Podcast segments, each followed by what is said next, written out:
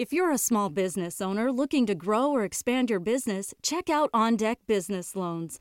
OnDeck offers business loans online from five thousand dollars to five hundred thousand dollars, and their simple application process only takes ten minutes.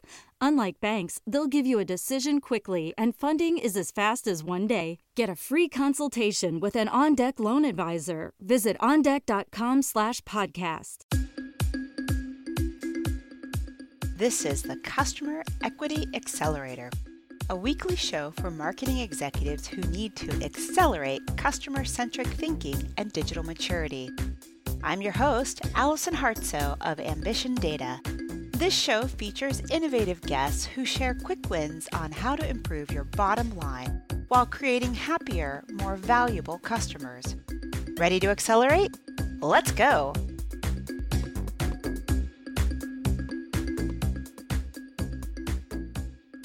In today's episode of the Customer Equity Accelerator, we'll cover the final stages of the customer-centric maturity curve. Stage five is innovation. Stage six is operationalization, which has more syllables than I can almost pronounce. And finally, the holy grail is full integration. We'll talk a little bit about what is involved in each of those sections. And just like the podcast before, we're going to use the same kind of framework that I'll define again here. Leadership, as measured by the organizational alignment around the customer portfolio. People's actions, which is measured by their ability to use tools or the outputs of those tools for customer-centric decision-making. Process, which is the ability to execute optimizations around the customer. And finally, technology, which is measured by the agility and the enablement to get to business goals. So those are our definitions. Now let's dig into Stage five, Innovation.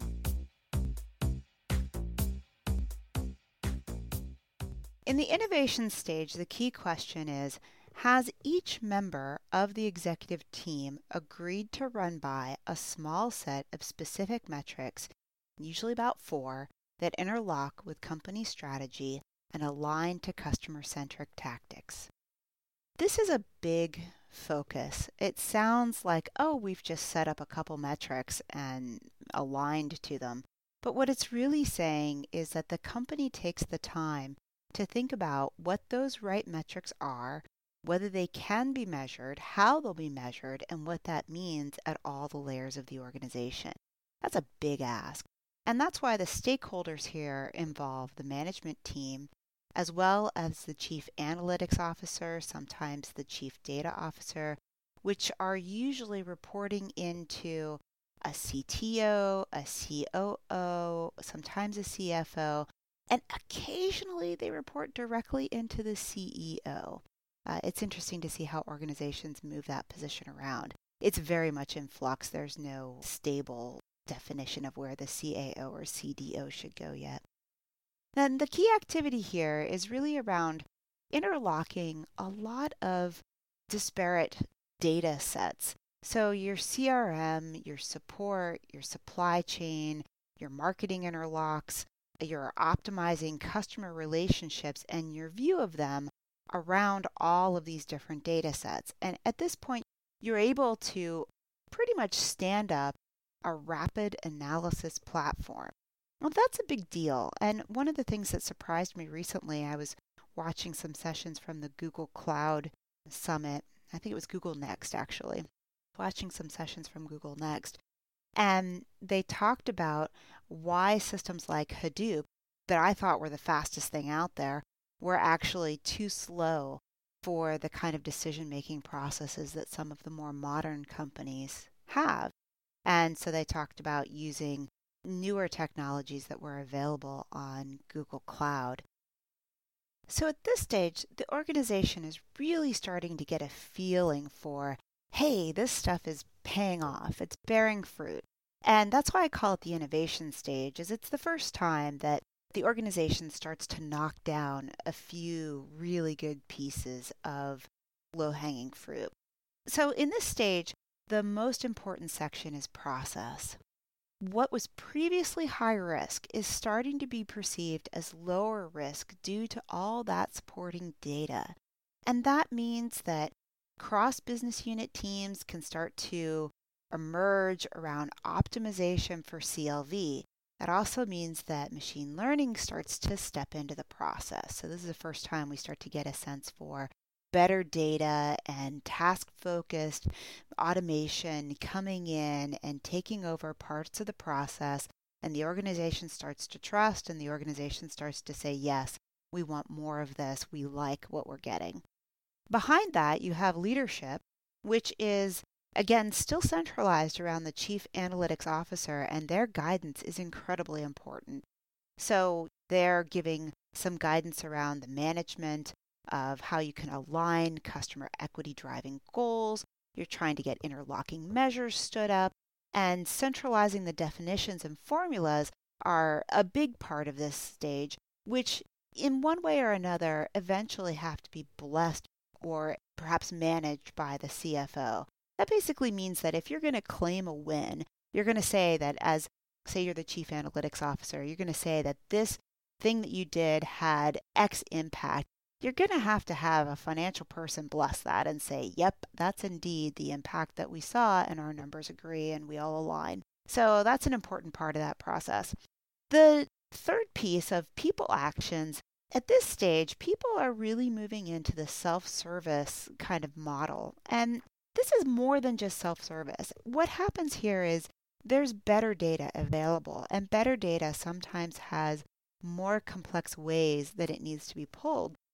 So what some organizations are doing is kind of a, a ranked testing.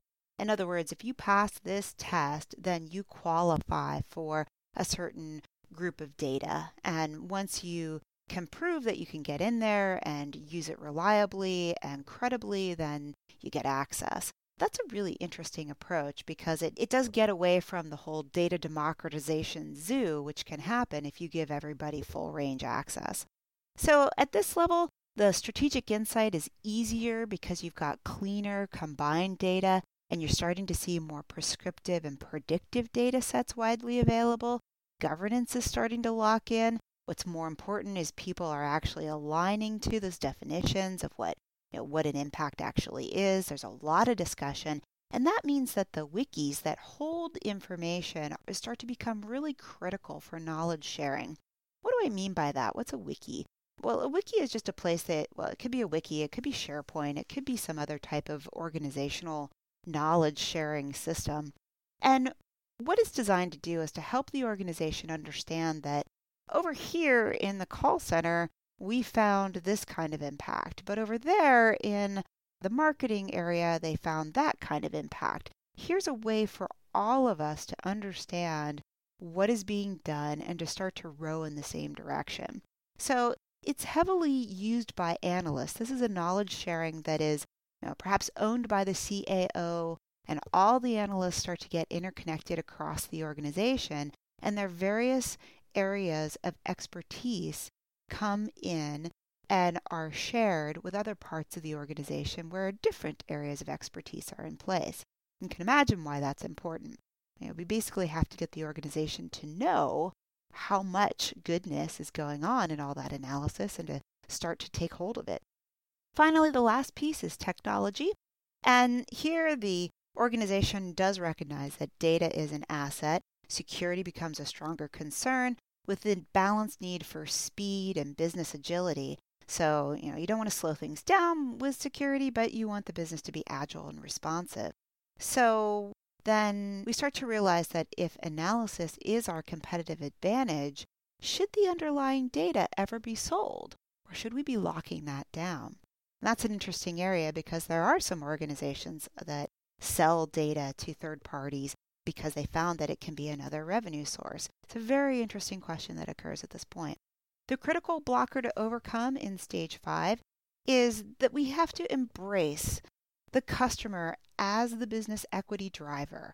When you're pulling all those data sets together, something has to matter the most. What is it that you're solving for? And the key piece here is you're solving for equity. What kind of equity? Customer equity. Why? Because customers have more power than they ever had before, and that's what your business should be based on. Not brand equity, to a lesser extent operational equity, but customer equity is really the way we're trying to innovate. The exit criteria for this stage is, is the customer data our competitive advantage? And the answer there should be yes.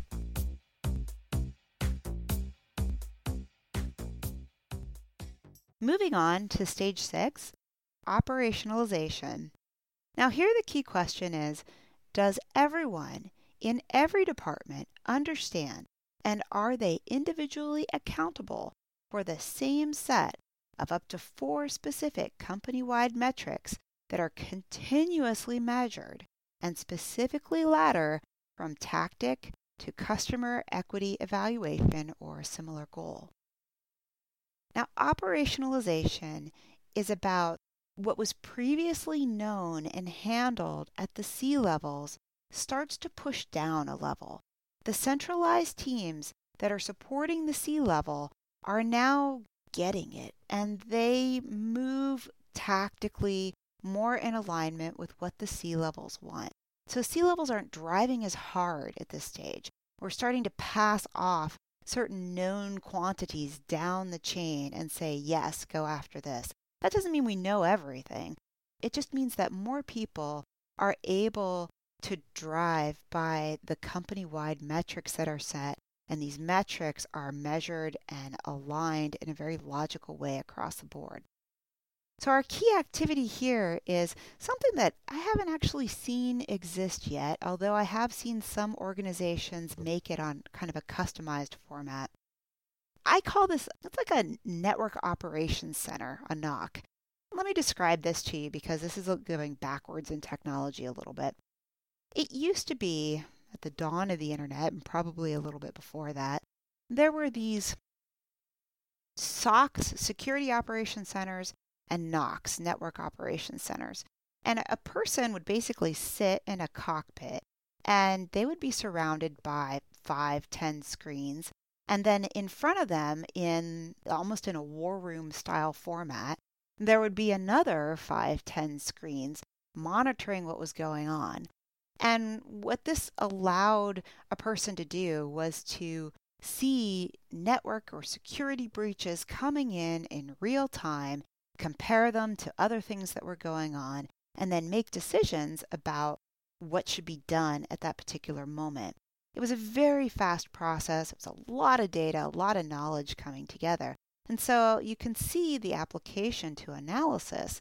I've only heard of one company, I think that was Procter and Gamble, that did this kind of N O C or S O C setup for all of their analysts. Well, actually, it wasn't for all of their analysts. They did it for their senior team. And then the problem that they discovered was that when they held the data back from the rest of the organization and only the top two hundred managers could get hold of it, the rest of the organization wasn't aligned. And so people didn't really understand how whatever was deemed to be important related to them. So remember how in the last step we really hit on the fact that the metrics and the alignment have to happen across the organization. Well, that's particularly from learning from that story of what happened when you don't do that. So again, operationalization is about pushing the data down in a format that people can get hold of and understand. So our number one piece in this section is going to be people's actions. They need to access the master customer repository, which has prepared, high-value, low-noise data sets, perhaps reports, and self-service tools available to those managers. And again, that's beyond the top one hundred, that's beyond the top two hundred, that's way down into the organization. The process here is almost equally important, where multiple departments are contributing to the same wiki knowledge sharing system for insights pre and post optimizations. So the department organization shifts to customer teams for faster execution. So I don't want to breeze over that. The, the process here is the organization is shifting to align around the customer. It might start out as a matrix shift, and then it moves into a full-blown reorg around the customer for the sheer need of speed. So process here again has two pieces. It's the knowledge sharing and the ability to take action, and it's also the organizational alignment that is like the grease in the wheels so people can take that action. They have the authority, they have the obligation to. Our leadership piece shows that the drive for customer equity has become fairly clear. We understand that through the metrics that are measured, and our decision-making is decentralized around customer portfolio goals. It all aligns into the tactics. Technology starts to be about advancements that continue around balancing emerging technologies for speed, security, and the need to extend customer knowledge. Now, there's always more to know from different data sets. How does that come into our technology stack? Now, in stage six, our critical blocker to overcome is the ability to reorganize the company around the customer. I don't know that this always needs to be a full-on reorg. It depends on how fast the organization moves. It depends on how people are responsive to different areas of responsibility that are given to them. Are they accountable? If an organization has very slow traditional processes, then a full reorg may be the way to get that accomplished. But if an organization has pretty natural, fast-moving processes, then it may simply need to be a matrix that reorganizes the company around the customer. The exit criteria here is our company-specific, customer-centric algorithms and machine learning now entrenched as our competitive advantage. It's not just the presence of data, but what we do with that data that's our advantage.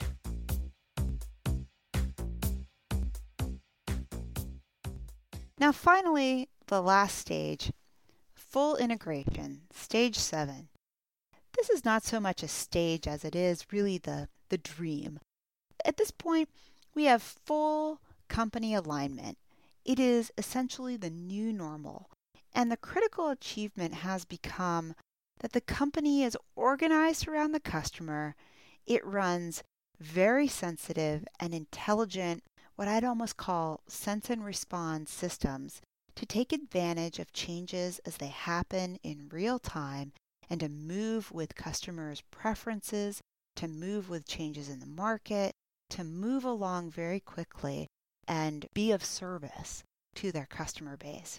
Internally, you have everyone rowing in the same direction. So you have a lot of internal collaboration up and down the chain for the good of the customer.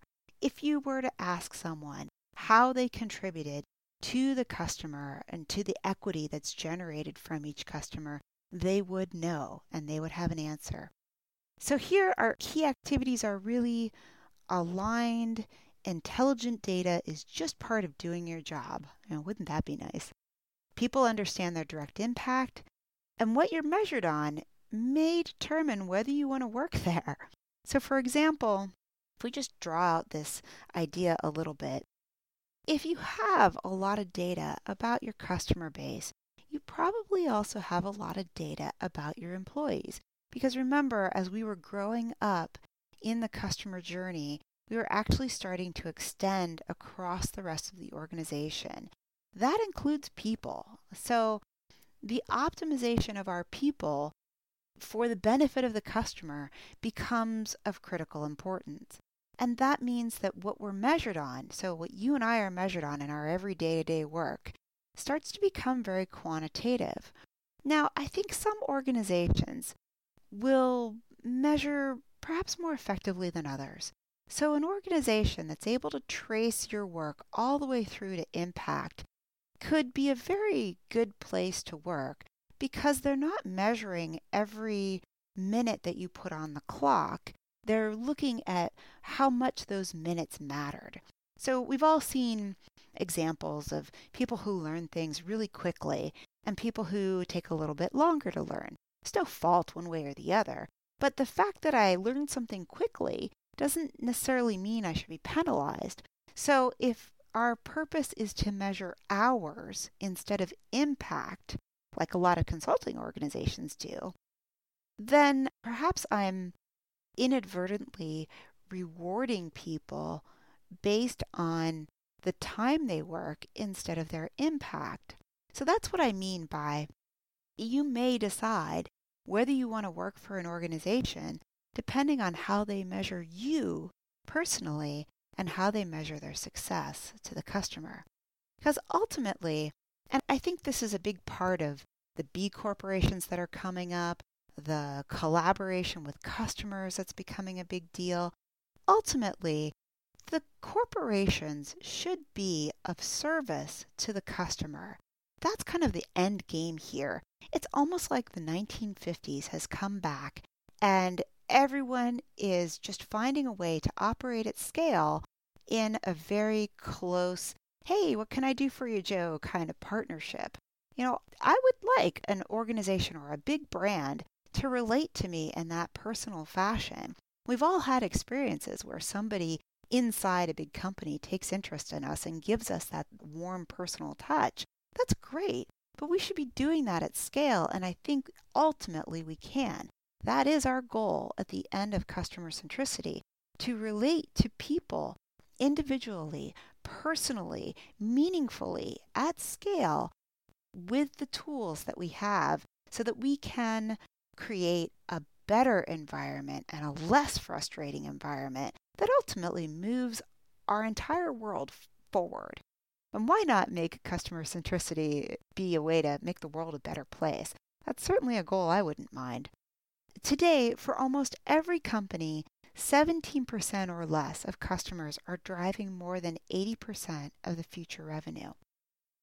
In a world where that's opposite, eighty percent of my customers are driving the majority of my value. In a world like that, every customer matters, and I have a need to speak to them personally and meaningfully. And that's the goal. That's what we want out of customer centricity at the end of the day.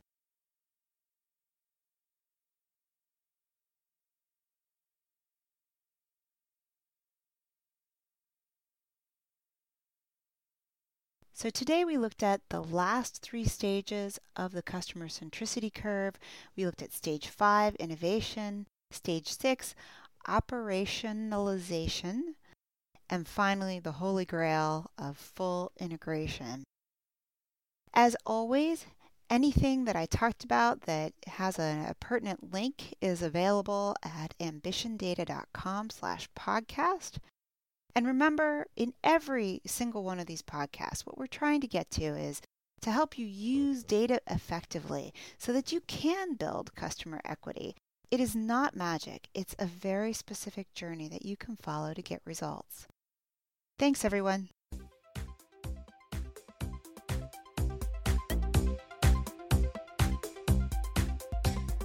Thank you for joining today's show. This is Allison. Just a few things before you head out. Every Friday, I put together a short bulleted list of three to five things I've seen that represent customer equity signal, not noise. And believe me, there's a lot of noise out there. I actually call this email the signal. Things I include could be smart tools I've run across, articles I've shared, cool statistics, or people and companies I think are doing amazing work building customer equity. If you'd like to receive this nugget of goodness each week, you can sign up at ambition data dot com and you'll get the very next one. I hope you enjoy the signal. See you next week on the Customer Equity Accelerator.